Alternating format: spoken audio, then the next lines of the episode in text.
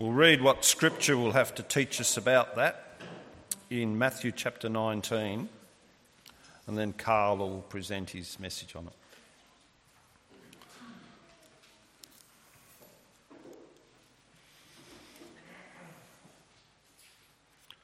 When Jesus had finished saying these things, and these things are in this chapter before where um, it's all about forgiveness. I tell you, not seven times, but 77 times when the question was asked, How often should you forgive? When Jesus had finished saying these things, he left Galilee and went into the region of Judea to the other side of the Jordan.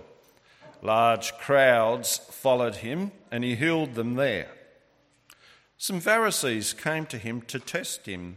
They asked, Is it lawful for a man to divorce his wife for any and every reason? Haven't you read, Jesus replied, that at the beginning the Creator made the male and female and said, For this reason a man will leave his father and mother and be united to his wife, and the two will become one flesh. So they are no longer two but one. Therefore, what God has joined together, let man not separate.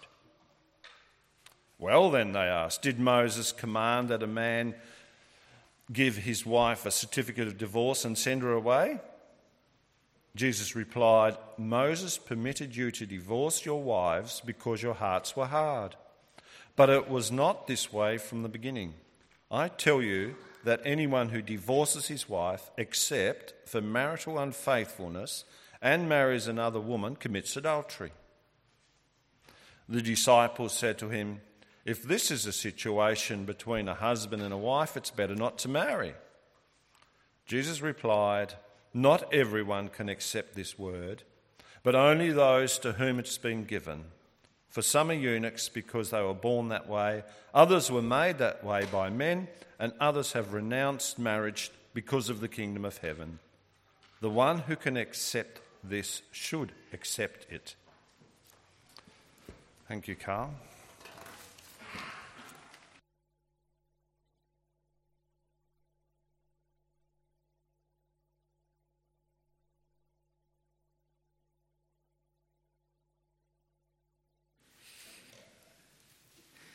Let's pray.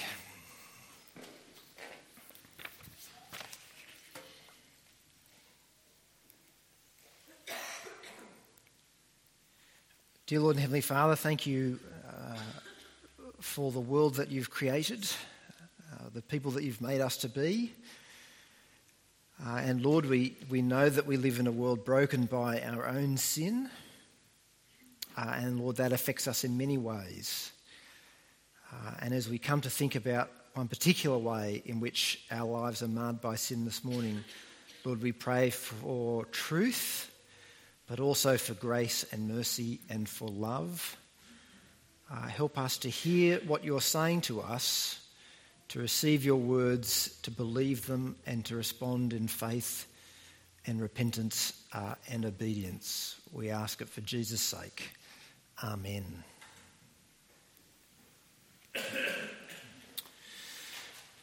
Well, this is a, uh, a difficult topic, I think. Uh, it's a difficult topic because divorce is painful. Uh, it's difficult because there are people whose marriages have broken down and it wasn't their fault, and they now know, don't know what to do.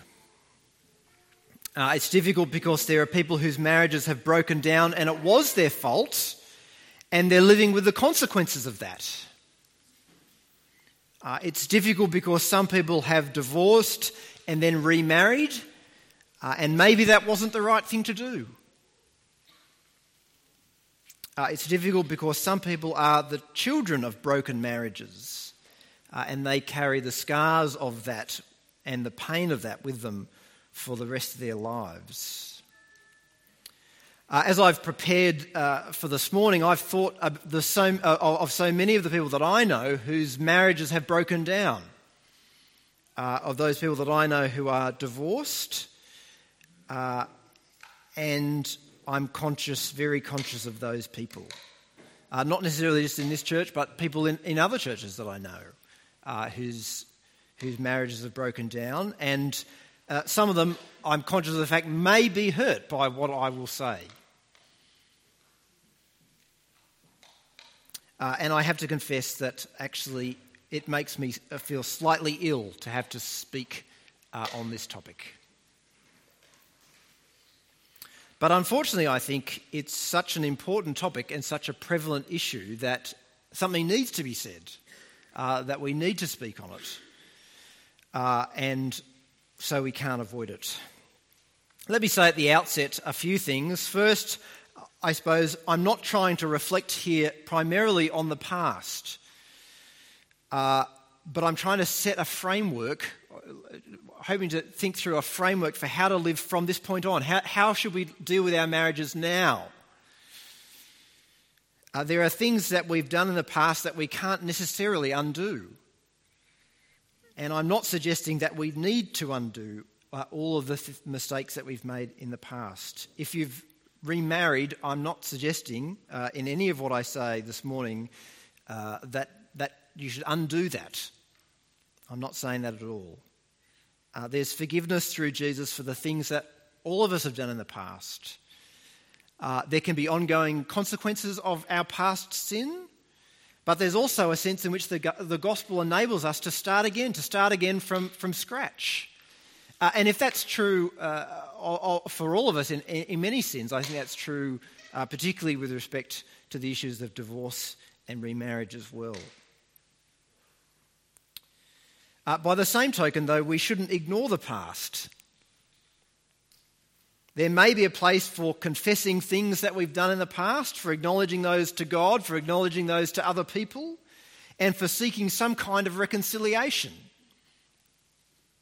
There are some things in the past that can't be undone, but there are some things in the past that can be healed, that can be restored, that can be revived. Things like relationships which are broken down and which can be, in some circumstances, restored. So please understand, I guess I'm saying uh, now that my great aim is not to hurt people who've been divorced uh, or, or, or, to hurt people whose friends or family have been divorced uh, and who've cast that at the foot of the cross. That's not the intention. Rather, the aim is to help us to see how God thinks about divorce and remarriage in order that we can better seek to live for Him uh, in our lives and seek to better live for Him in those circumstances where our marriages uh, break down. Well, in Matthew 19, the Pharisees come to Jesus with a question about divorce. And in many ways, it's the question I think that, that, that, that comes to our heads. In what circumstances uh, can, can a person be divorced? Or the, the Pharisees ask a much more blatant, a much uh, more blunt question. They ask in verse 3 Is it lawful for a man to divorce his wife for any and every reason? It's helpful, I think, uh, in coming to terms with their question to understand the background of what was going on in Jesus' day. At the time that Jesus lived, there were within Judaism uh, two large schools of thought on the cases in which divorce was justified. The first group believed that divorce was only per, uh, permitted in the case of unchastity or adultery. And the other group believed essentially that you could divorce for any and every reason. So you could divorce for something as small and insignificant as a badly cooked meal and one later rabbi, uh, Rabbi Akiba, permitted divorce even in the case where a man found a prettier woman. So, even among the religious people of Jesus' day, so this is not just kind of uh, Greek and Roman society, but even among the religious people of Jesus' day, easy divorce was a viable option. And that was certainly true in the, in the Greek and the Roman world. So that in many ways, divorce was every bit as common in the first century uh, as it is in the 21st century.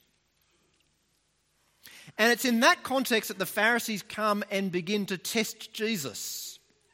They want to know which side of the debate Jesus will uh, kind of side with.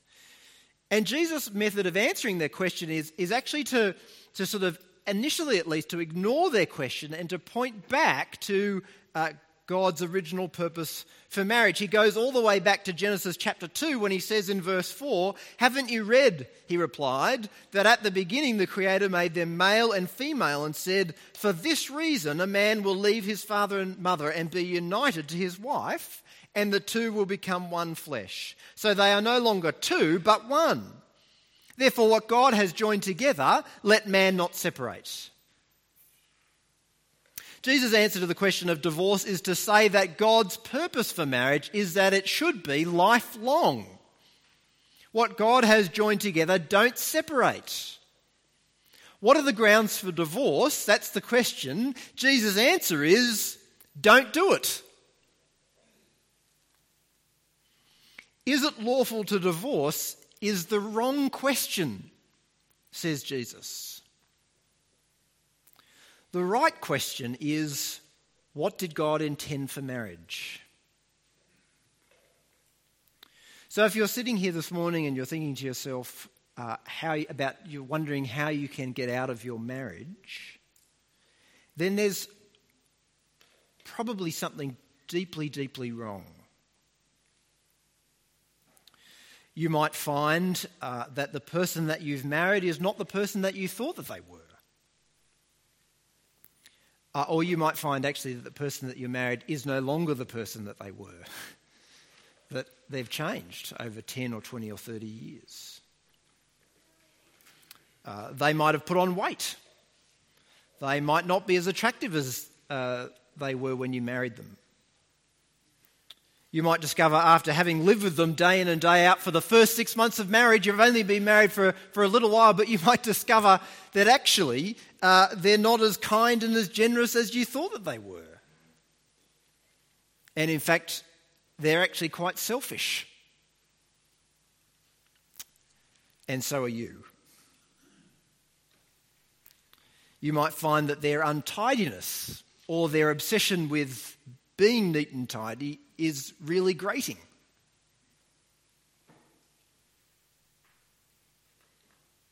It's so much easier, I think, to put up with those foibles when you're only dating someone because at the end of the day, you get to go home.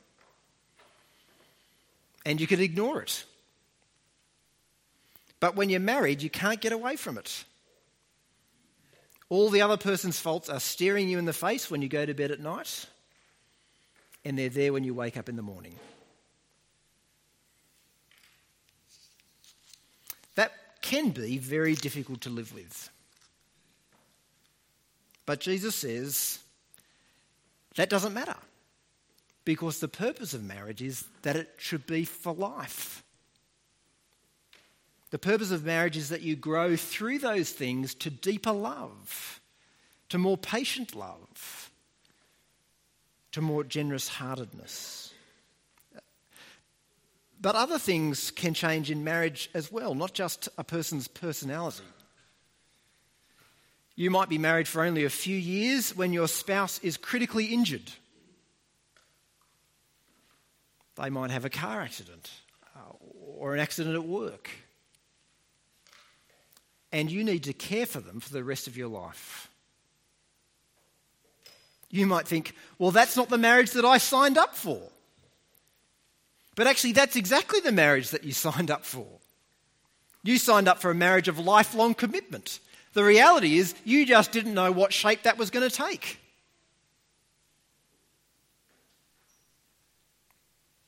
A few years ago, uh, I had to do my first wedding, and, uh, and never having done that before, I, uh, I sought some help, and Andrew Corbett from Legana Christian Church was kind enough to uh, kind of step me through the kinds of things that he did in preparing for a wedding and preparing a couple uh, for a, a marriage. Uh, and one of the last things that he does is to sit down with the couple and to go through the wedding vows really, really explicitly. So he'll sit them down and he'll say something like, for better or worse. What's the worst thing that you can think of? Are you willing to stick with this other person through that worst thing that you can imagine? for richer or poorer? Are you willing to stick with them through poverty and destitution? And what if that poverty is the result of their bad decisions? What if that poverty is the result of their recklessness? What if that poverty is the result of their addiction?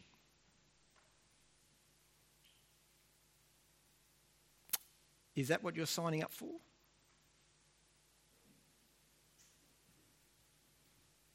In sickness and in health? Well, you're willing to stick together when things are good, when, when you're both healthy, but what if one of you becomes chronically ill? What about then?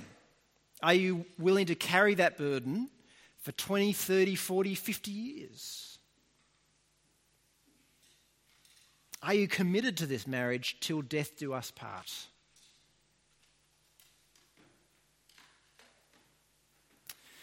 Marriage is hard work, but that isn't grounds for divorce. Of course, there's lots of good things about marriage. Uh, marriage is a good gift from God, despite the sinfulness that we all bring into it. I'm not trying to denigrate marriage. Uh, I'm simply trying to highlight that there are genuine difficulties and that it's important to be honest and real about those difficulties before people sign up for marriage and in marriage so that we know what it is that God's calling us to persevere through uh, and to go through to the other side, uh, to work through to the other side. Uh, if you're in a difficult uh, marriage, uh, please work to stay together because that's God's plan and purpose. That's Jesus' point. And if you need help to do that, then please ask for help. There's nothing to be ashamed of in that. Everybody's marriage uh, is difficult at one point or another. Uh, everybody's life is difficult at one point or another. Uh, it's not embarrassing to ask people for help. Uh, if you need help, uh, you can talk to myself or to Steve or to the other elders, and, and we can point you to people who can help you uh, sort through those difficulties. At another level, I think it's important to say uh, not only if you're married, stay together, but it's important to say as well, because marriage is so permanent, be wise about who you marry. Don't enter into marriage hastily. Don't enter into it without asking other people for advice. Because you're entering a relationship that will last a lifetime. And although you might think you're really clever and really observant and be able to penetrate into the character of another person and be able to penetrate into your own character, actually, other people can see things that we can't always see. And it's very wise to ask people for what they see in our relationship. So, Jesus' view of divorce is quite simply don't do it. But that raises then a difficult question, and the difficult question is the very one that the Pharisees ask next. That is, they ask in verse 7 Why then did Moses command that a man give his wife a certificate of divorce and send her away? That is, why, if God doesn't want people to divorce, why did he then allow it? The Pharisees are referring back to Deuteronomy 24, and it's worth turning back to Deuteronomy 24 uh, to just have a look at that.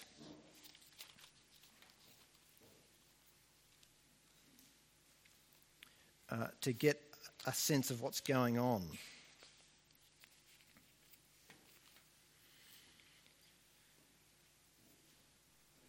So Deuteronomy 24, verse 1 says, if a man marries a woman who becomes displeasing to him because he finds something indecent about her, and he writes her a certificate of divorce, gives it to her, and sends her from his house, and if after she leaves his house she becomes the wife of another man, and her second husband dislikes her and writes her a certificate of divorce, gives it to her, and sends her from his house, or if he dies, then her first husband who divorced her is not allowed to marry her again after she has been defiled.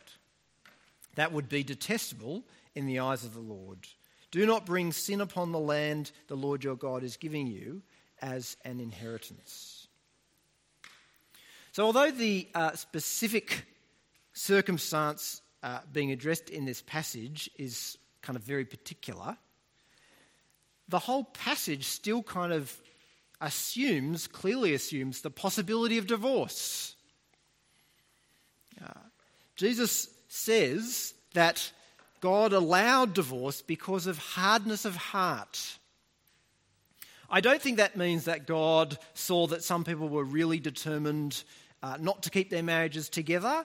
And so, as a concession, God sort of said, well, uh, I suppose you can divorce. You know, that, you know, people sort of, no, I don't want to, I don't want to keep marriages together. And God sort of said, well, look, uh, that's okay. Because you're hard-hearted, I'll just, I'll just let you do that. Uh, I don't think that's what's going on. Uh, it, I think it's because, I take it to be that because of the sin committed by some people within their marriage, in some circumstances, it's permissible for the innocent party to end that marriage. So, although God intended marriage to be a permanent and lifelong uh, relationship, sometimes marriage is not. Marriage was created before the fall, and divorce is a concession to the reality of sin having entered our world. In fact, the language of hardness of heart, which Jesus uses to explain the reason that God allowed divorce, is the language that's used in the Old Testament to describe the people of God. It's used to describe uh, the people's response to God Himself. And it's that hardness of heart, actually, in the Old Testament, which leads God to turn away from His own people. So, perhaps one of the most startling observations that we can make about divorce is that the Bible also describes God as a divorcee. God's relationship with his people in the Old Testament is described as a marriage, but remarkably, that relationship ends in divorce. One of the few places where the language of hardness of heart is used in the Old Testament is in Jeremiah 4, and only a chapter before that, God speaks about issuing his own certificate of divorce and sending his people away. So flick uh, across to Jeremiah chapter 3. Jeremiah's after Isaiah, which is kind of after the Psalms. It's in the second half of the Old Testament. Jeremiah chapter 3. Uh, there, God says in verse 6 During the reign of King Josiah, the Lord said to me, Have you seen what faithless Israel has done? She has gone up on every high hill and under every spreading tree and has committed adultery there. I thought that after she had done all this, she would return to me, but she did not. And her unfaithful sister Judah saw it. I gave faithless Israel her certificate of divorce and sent her away because of all her adulteries. Yet I saw that her unfaithful sister Judah had no fear. She also went out and committed adultery. So, because of Israel's unfaithfulness to him, God divorced her and sent her away into exile, to that historic judgment where the people were cast out of the land that he'd promised to them. Uh, and there was a kind of a rupture in their relationship. God divorced them. Divorce is, a, is in some sense, God's judgment on the sin of his own people. That is, God uh, entered into a committed relationship with his people, but that relationship was frustrated by sin. Despite God's best intentions, despite God's faithfulness to the relationship, that relationship ended with God sending his people away with a certificate of divorce.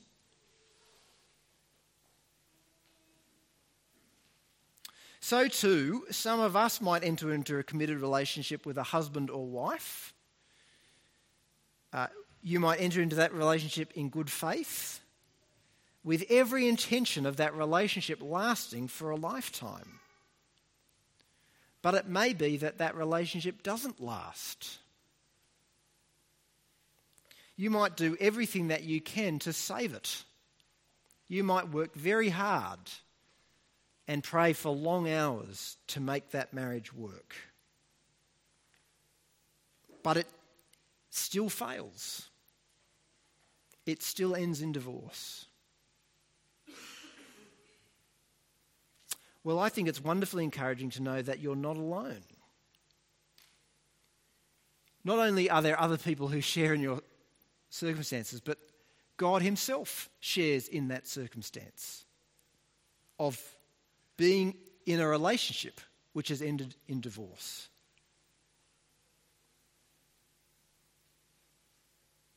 I'm not suggesting that uh, because God can describe himself as being divorced, that therefore every divorce is okay. But if God can describe himself as being divorced, then there must be at least some situations in which, although divorce is painful, it's not a sin.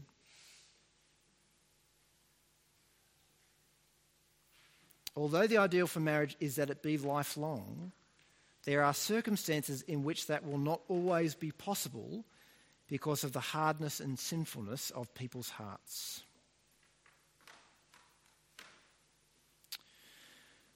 So, marriage was intended by God to be lifelong, but because of sin in some situations it won't be. Nevertheless, although divorce is possible, it's still not optimal.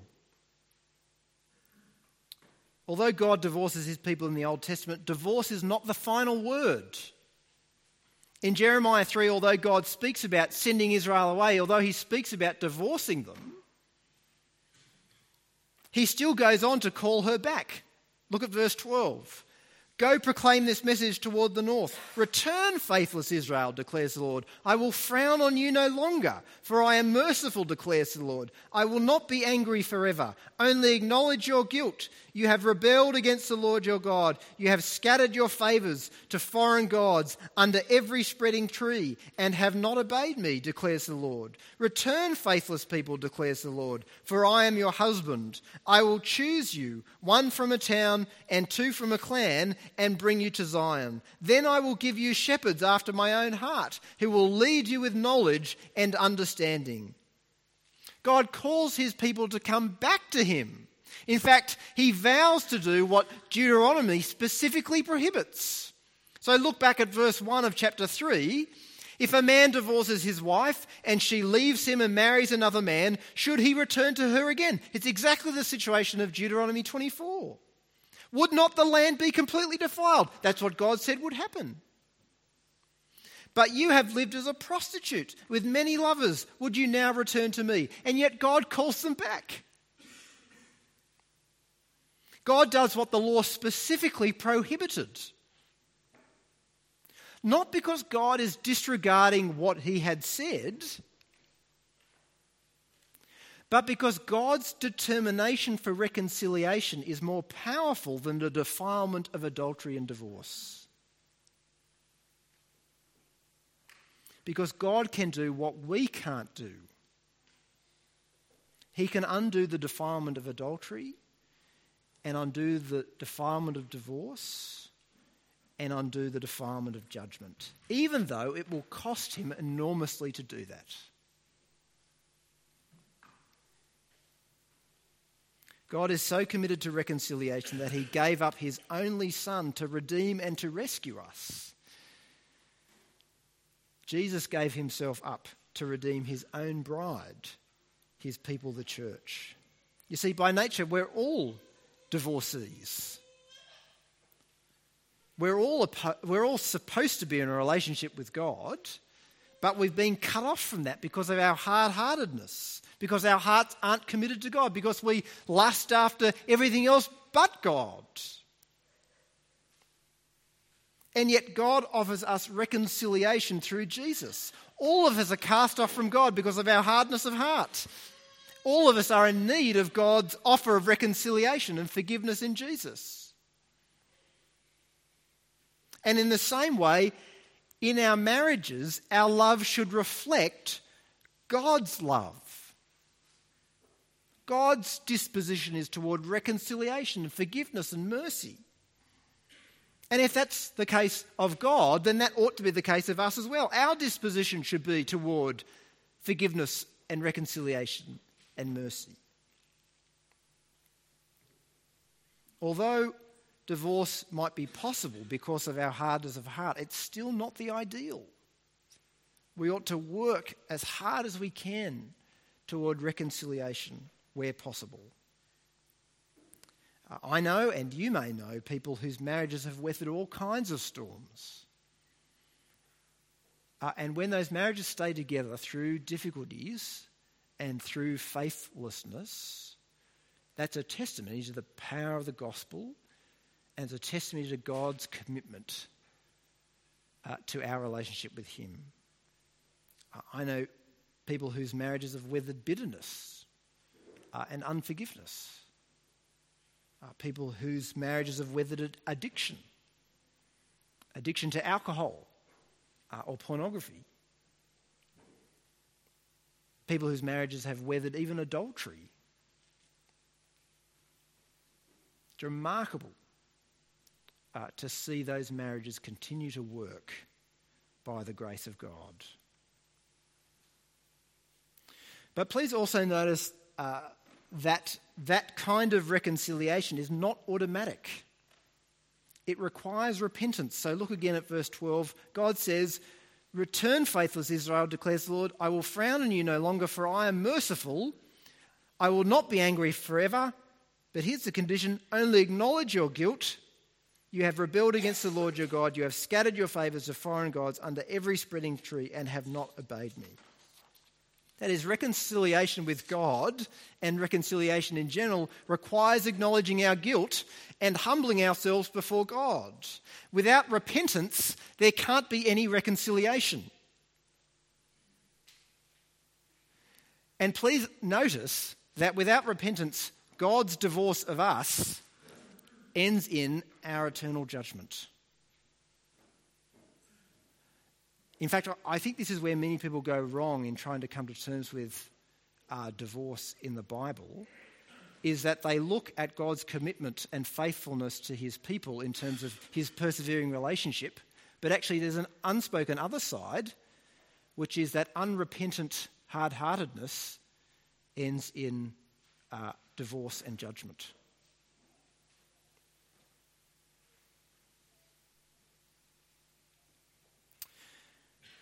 I think, in the same way, that in a marriage, uh, even with a spirit of forgiveness and reconciliation, there may come a time when enough is enough. Uh, a time where, like God says to us as human beings, we have to say, You've trampled on my kindness for too long. You haven't turned away from sin. Enough.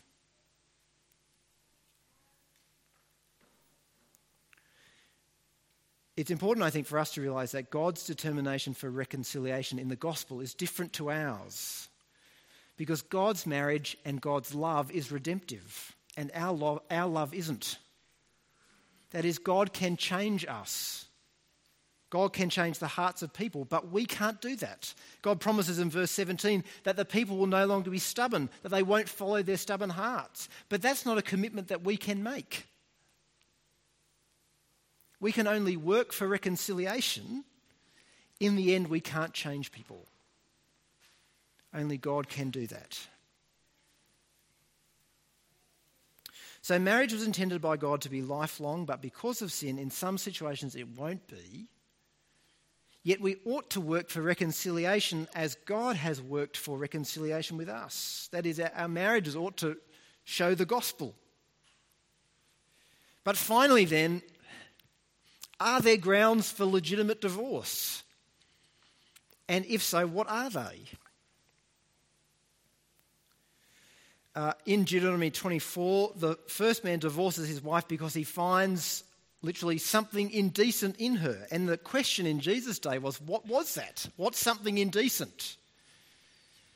The two schools of thought uh, had different views on that. So one school thought that something indecent meant adultery. The other people thought that something indecent was just a husband, he didn't, he didn't like something. Uh, he didn't like the meal that his wife cooked. Uh, she wasn't pretty enough anymore. Instead, Jesus says that there's only one thing that gives grounds for seeking a divorce, and that is sexual immorality. So, uh, back in Matthew 19, verse 9, he says, I tell you uh, that anyone who divorces his wife except for marital unfaithfulness, commits adultery. Uh, sorry, anyone who divorces his wife except for marital un- unfaithfulness and marries another woman commits adultery. The older NIV, so the, the 1984 NIV, had the term marital unfaithfulness uh, which I just read, which makes it sound like the motivation for divorce is any kind of unfaithfulness to the marriage. But the term which Jesus uses is quite specific and it rates, relates specifically to sexual sin. Uh, the disciples immediately understand that Jesus is setting a very high bar for marriage, for the seriousness of marriage and the permanence of marriage, because they exclaim in verse 10 if this is a situation between a man and a woman, between a husband and a wife, it's better not to marry. That is, if marriage is so permanent, why would you get married at all? The disciples want the kind of easy divorce which we have in our own society. That is, when things don't turn out the way that they expected, they can just leave. But Jesus insists that the only reason for seeking, for seeking a divorce is sexual immorality. That's because sexual immorality breaks a marriage in a way that no other sin does. That is, it replaces one one flesh relationship with another one flesh relationship. But what about other circumstances? Well, Paul addresses other circumstances and I think seeks to apply Jesus' commands about divorce to other circumstances in 1 Corinthians chapter 7.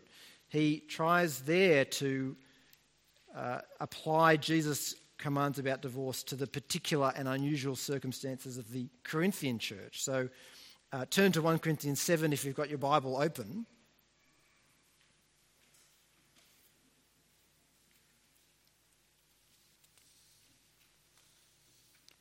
There, Paul says in verse 10 of 1 Corinthians 7 To the married I give this command, not I, but the Lord. A wife must not separate from her husband. That's what Jesus said. But if she does, she must remain unmarried or else be reconciled to her husband. And a husband must not divorce his wife. To the rest, I say this I, not the Lord. If any brother has a wife who is not a believer and she is willing to live with him, he must not divorce her. And if a woman has a husband who is not a believer and he is willing to live with her, she must not divorce him. For the unbelieving husband has been sanctified through his wife and the unbelieving wife has been sanctified through her believing husband. Otherwise, your children would be unclean, but as it is, they are holy. But if the unbeliever leaves, let him do so. A believing man or woman is not bound in such circumstances. God has called us to live in peace. There's a few things there uh, to, to pick up on. First, Paul says in verse 10 Christians shouldn't divorce. If for some reason the marriage becomes untenable, Paul seems to allow for the possibility of separation, but not remarriage. If the wife separates from her husband, she must remain unmarried. The only alternative, he says, is for her to reconcile with her husband. Uh, second, according to verse 12, that's true even in the case where one spouse is a Christian and the other isn't.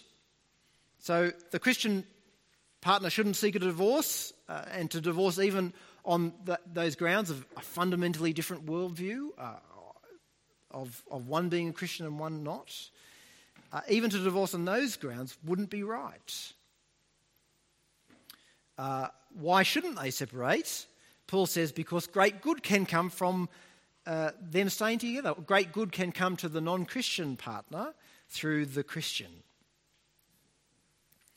Uh, third, however, according to verse 15, if the non Christian spouse wants out of the marriage, then the Christian is not bound. And I think Paul means not bound to the marriage.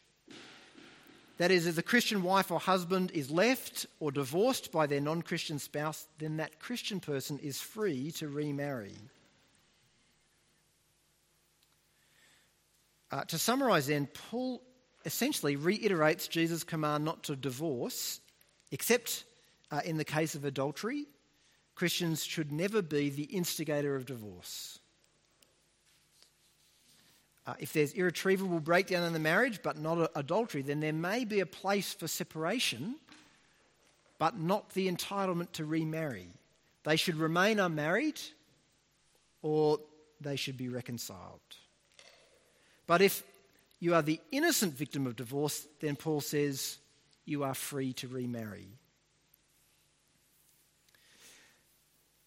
Of course, that's all well and good. But the problem is, I think, how that works out in practice. Uh, and even those permissions from Paul are not so clear cut, I think. I, I can't uh, cover every example, but I just want to give a few scenarios to try and help map out the way I think that we need to think about these issues. So, scenario number one a man leaves his wife but doesn't divorce her. She tries to reconcile with him, and after a long time and after seeking help from others in the church, he still refuses to reconcile with her. In the end, she eventually files the paperwork for divorce. Is she entitled to remarry? I think she probably is. He deserted her. He remains unopen to reconciliation. She's worked for reconciliation. She's worked with the help of the church for reconciliation. I think, according to 1 Corinthians 7, she's not bound. I should say that's in part because in, the, in New Testament times, to leave was effectively to divorce. So we live in the strange situation that they didn't live in. To leave was to divorce. We now have the situation where the, the, the, paperwork for divorce has to be filed in order for that divorce to be, to be legalised. I think, according to 1 Corinthians 7, she is not bound to that marriage which he has opted out of.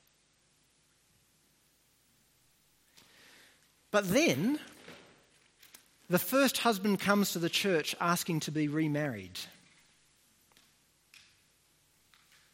She lawfully divorced him, and she is now remarried. Surely he's entitled to be remarried. And yet, he remains completely unrepentant about the breakdown of his first marriage. Is he entitled to be remarried? I don't think that he is. I think that's not abiding by the spirit of what Jesus is saying. Jesus says we ought to work for reconciliation and there ought to be repentance. And as long as he remains unrepentant, I don't think there's an opportunity for him to remarry. Scenario number two a wife has a one night stand. She comes home and she tells her husband, What's he to do? A simple reading of Jesus' statements would suggest that he's entitled to divorce her. But is he? Maybe. Jesus' larger point is that God intends for marriages to stay together. He at least needs to work at reconciliation. That undoubtedly will involve other people. If she is genuinely repentant, he should stay married. What if she's unrepentant? Well, he still isn't obliged to divorce her. But it may be that in the end, after many attempts at reconciliation, that he does.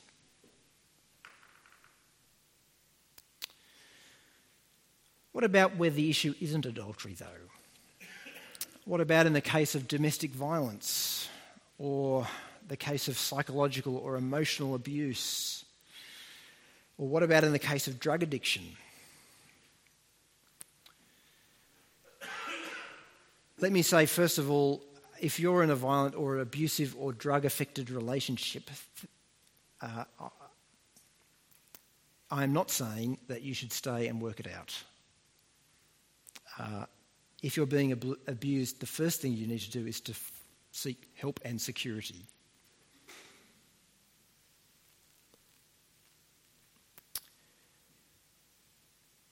The Bible seems to allow for that, for some kind of legitimate separation, but what about remarriage? Well, I've been thinking uh, over this again and again for a few years now. This issue keeps coming up, and uh, I've done a lot of reading, uh, and I've been staring at books and uh, original languages and uh, listening to talks for years. But it seems to me that what the Bible calls for in those situations is faithful waiting. I don't think the Bible allows, even in those situations, for remarriage. It allows for separation, but I'm not sure that it allows for remarriage. Of course, the question often becomes then how can that be fair? How can it be fair to expect those people to remain unmarried? Why should they be condemned to a life of singleness?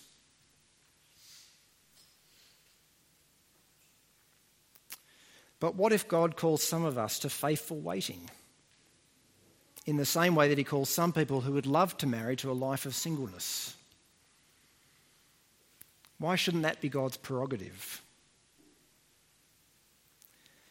The same argument is made to support gay marriage. How can we expect same sex attracted people not to marry? How can we expect them to live a lonely, unfulfilled life? But that's exactly what God is calling them to, in a sense not to an unfulfilled life or to a lonely life, but to an unmarried life.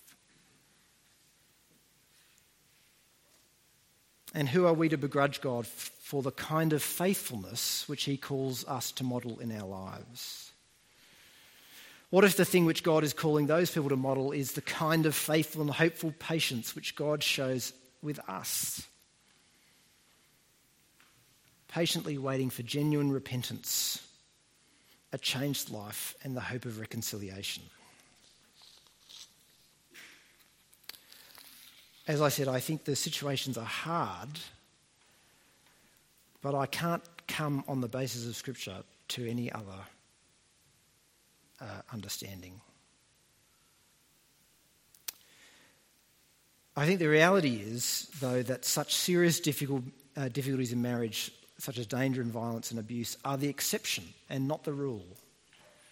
Uh, and for the most part, the difficulties which people experience in marriage are of a much less sinister nature. And God calls us to work through those. Uh, he calls us to work through things like differences of opinion, lovelessness, lack of passion, frustrating and underwhelming sex lives. Your marriage vows commit you to working through those things. Uh, and the way that you honour God is by working through them. The purpose of marriage, Jesus says, is that it is lifelong. And yet sometimes it won't be because of sin.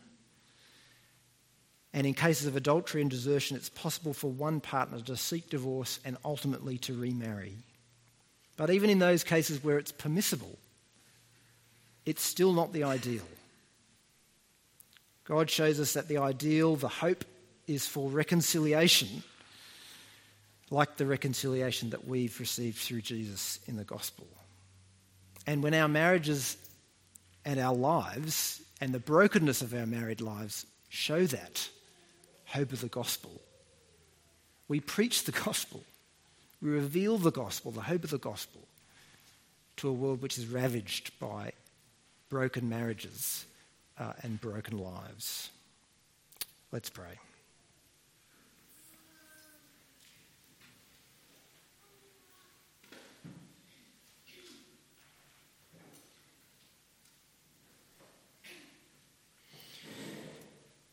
Dear Lord and Heavenly Father, please forgive us for our hardness of heart.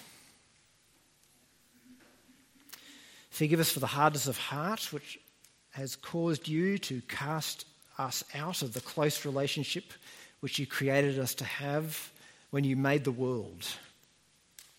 You made us to live with you in fellowship and love and communion, and yet our hardness of heart has caused a rift in our relationship. You've sent us away. You've exiled us from the intimacy of relationship with you. And yet, Lord, in your great patience and perseverance and enormous love, you have sent your own Son into the world to reconcile us to you, to call us back, return, faithless people. And Lord, we thank you that many of us here are the beneficiaries of that reconciliation and call to come back to you. Lord, thank you that we are no longer strangers and enemies, but you have reconciled us through the death of your one and only Son. And Lord, we pray that what you have done in our lives would be a template for the way that we deal with the commitments that we make in our marriages. Lord, all our marriages and all our relationships are scarred by our hardness of heart. Lord, help those of us who are married to work through those things, to persevere through them, to grow to deeper love, deeper affection, deeper patience.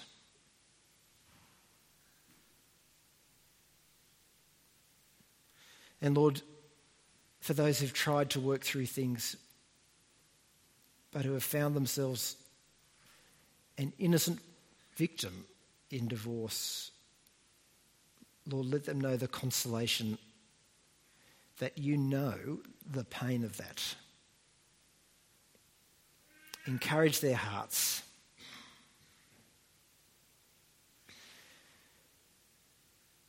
And Lord, for those who are in difficult marriages, those whose marriages are scarred by adultery, uh, or by abuse, uh, or by drug addiction or other addictions. Give them wisdom, protect them,